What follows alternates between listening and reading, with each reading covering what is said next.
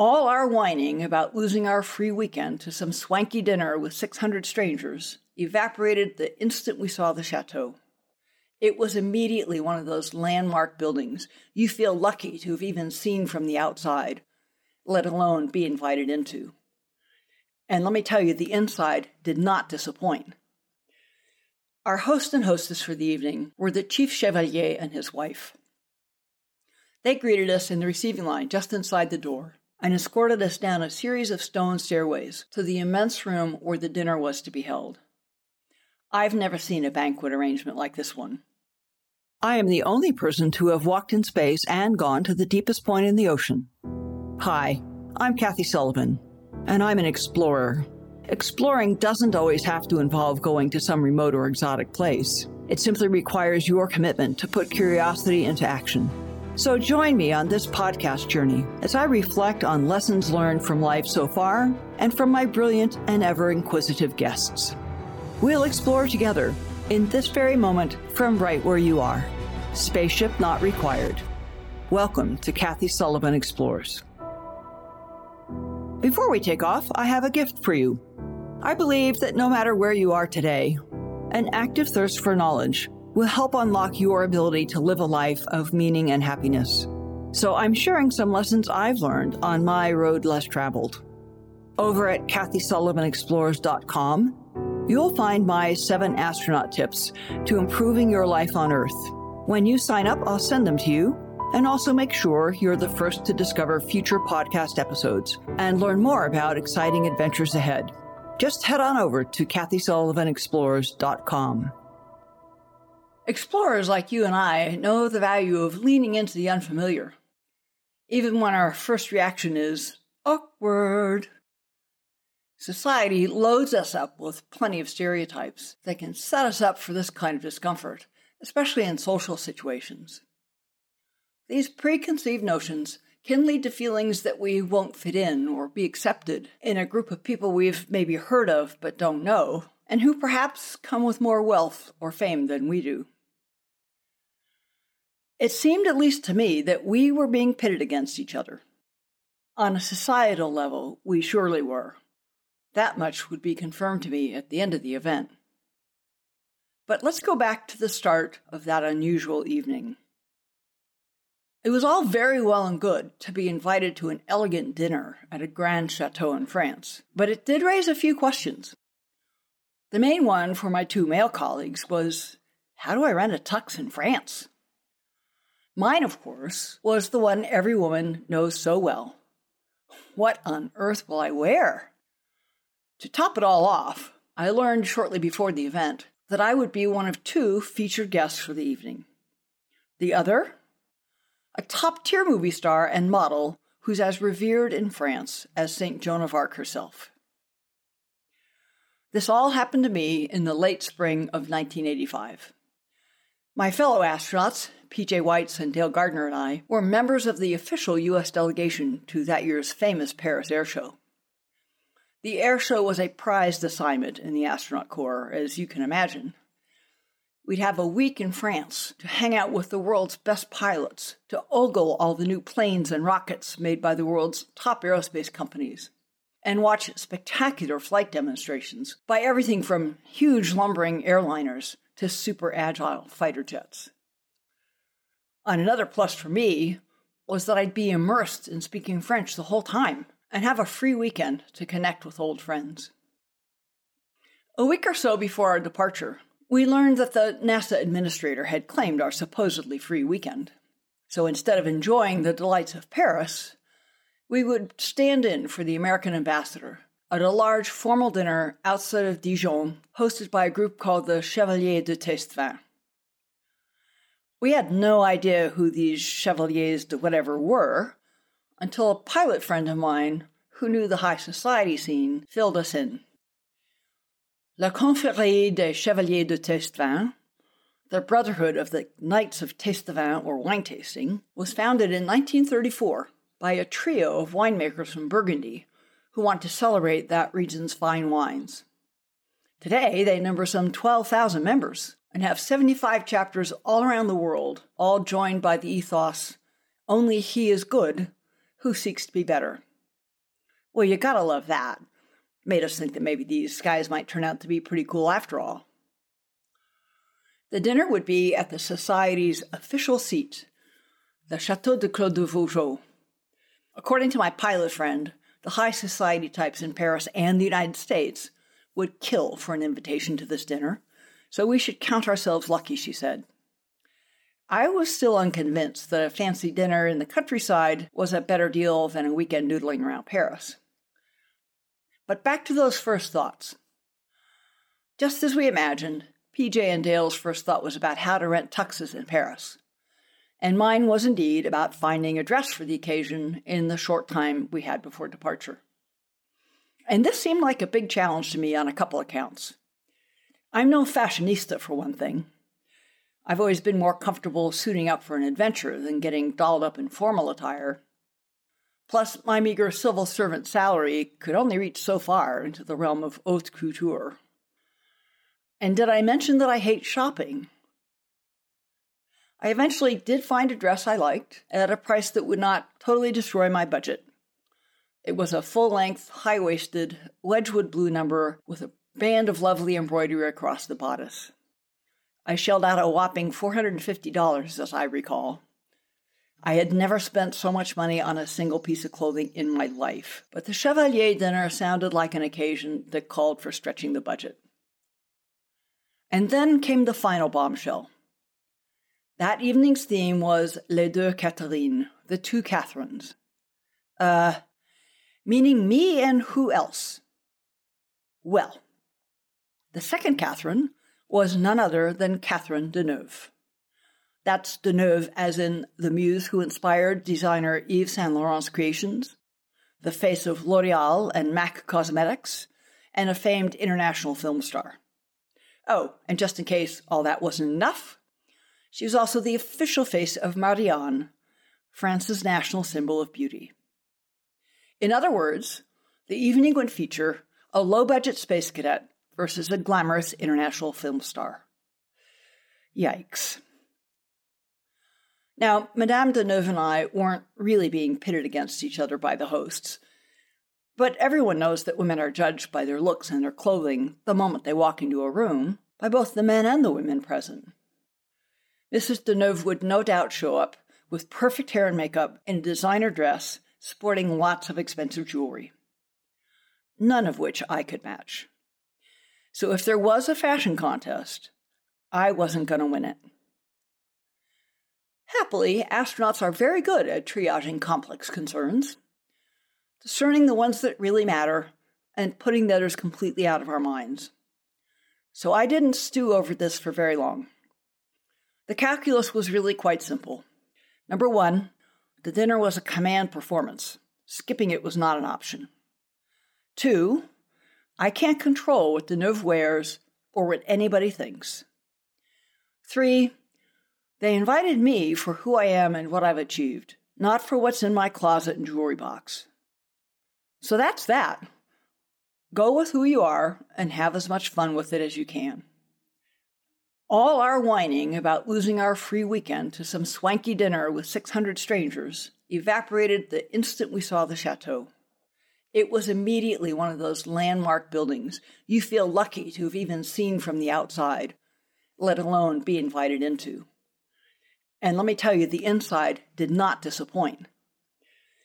Our host and hostess for the evening were the chief chevalier and his wife. They greeted us in the receiving line just inside the door and escorted us down a series of stone stairways to the immense room where the dinner was to be held. I've never seen a banquet arrangement like this one. The former wine cellar was decorated with 2,000 long stemmed roses in huge arrangements at the head of each table, easily 18 inches high and 3 feet wide, and more in every sconce on the wall, in every column, and every other nook and cranny that could possibly hold a blossom. The seating arrangement was also like nothing I'd ever seen. Each of the eight or so tables was a long, narrow horseshoe, with places set for guests on both sides. There was more cutlery around my plate than I knew what to do with. The knives and forks would sort themselves out as long as I kept to the outside in rule. but I had no idea what to do with all the spoons at the top of my plate. I figured Mr. Chevalier would know, and I would just follow his example. And then there were the glasses. The large, short stemmed one was clearly a water glass, but on this table it was accompanied by eight crystal wine glasses arranged from tall to short like the von Trapp family children in the sound of music. Now, I had not yet discovered the joys of fine wine, so I just wondered how you could possibly need so many glasses for a single meal. I was seated at the head of the central horseshoe, at the right hand of the Chevalier president. Madame Deneuve, looking beautiful as expected in a white Dior suit and diamonds, arrived just as we were sitting down and sat with her escort four or five places to my left. I thought it a bit odd that our host didn't introduce his two Catherines to each other before the dinner got underway, but there you go. So I could only hope we'd have a chance to meet and chat a bit sometime during the event. The evening's program seemed to have two goals wine and humor. The wine, served with each of the eight courses, had been voted by the Chevalier to be the best of that variety for the year. The humor was provided by the introduction to each course, which was basically a stand up comedy routine mocking French politicians and roasting the winning winemaker. My fluent French really paid off that evening because I could follow along with jokes and enjoy the evening with the crowd. As a systems person and ops geek, the real marvel of the evening to me was how such a lavish dinner was served essentially simultaneously to some 600 souls. The Chevaliers were not a crowd to tolerate that annoying rattling of plates and tinkling of silverware that usually interferes with dinner at a large banquet. Instead, as each comedy routine began to wind up, a veritable army of red jacketed waiters with domed silver platters perched on their left shoulders oozed discreetly into the room took up an assigned position, and stood silently at attention. As soon as the MC said, Alors bon appetit, they sprang into action, served their assigned four or five plates max, and were gone. 600 guests were served, and the army of waiters vanished in under a minute and they cleared our place with the same speed, efficiency, and silence, leaving us free to enjoy the evening's splendid dinner and good company in peace and quiet. The head chevalier turned out to be a delightful man. We chatted happily all evening long. I told him about flying in space, and he explained the more obscure jokes from their gigs and told me about the Burgundy region and her fine wines. Since those wines didn't interest me, I asked my waiter for some water. He filled my glass and then plopped the very inelegant two liter plastic bottle on the table in front of me. Mr. Chevalier was aghast. He quickly leaned across me and moved the bottle behind the masses of roses where no one could see it. Please don't let anybody see you're drinking water at this dinner, he whispered. On the other hand, my lack of interest in the wines delighted the guest to my right, NASA Administrator James Beggs. All my neglected glasses were handy second servings to Mr. Beggs, who would quietly reach across and grab whichever ones he pleased. Boy, do I wish now I had kept that evening's wine list.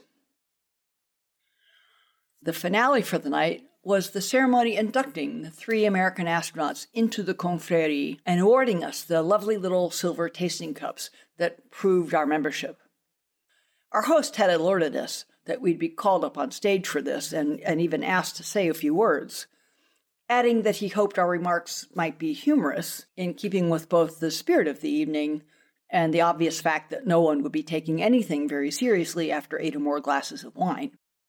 I decided to share a favorite story from my first flight. When Canadian astronaut Marc Garneau and I replied to Mission Control's routine morning wake up call by pretending nobody was home aboard the shuttle and imitating a French voicemail machine. Marc did the voicemail, transmitting the French version of All of our circuits are currently busy. Please wait on the line. Someone will be with you shortly. Meanwhile, we hope you enjoy this musical selection. And my job was to then start the music I had queued up on my recorder. I have no idea how funny Mission Control found it during the mission, but the Chevalier crowd ate it up. So after all our dread and whining about this dinner, PJ and Dale and I had a grand time, and were surprised to discover it was 2:30 in the morning when we left the chateau.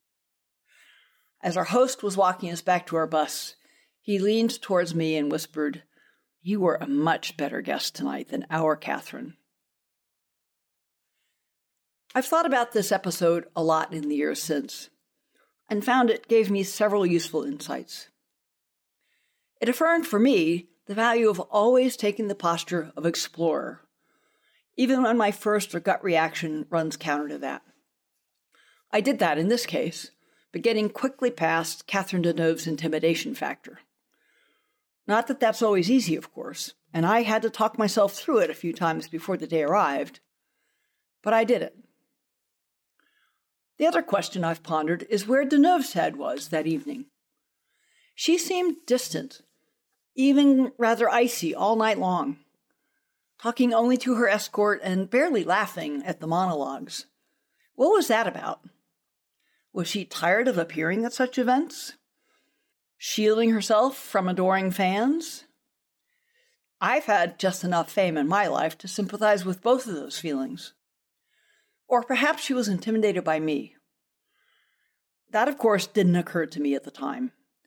Surely a woman with her fame and style and good looks couldn't possibly find little old me intimidating.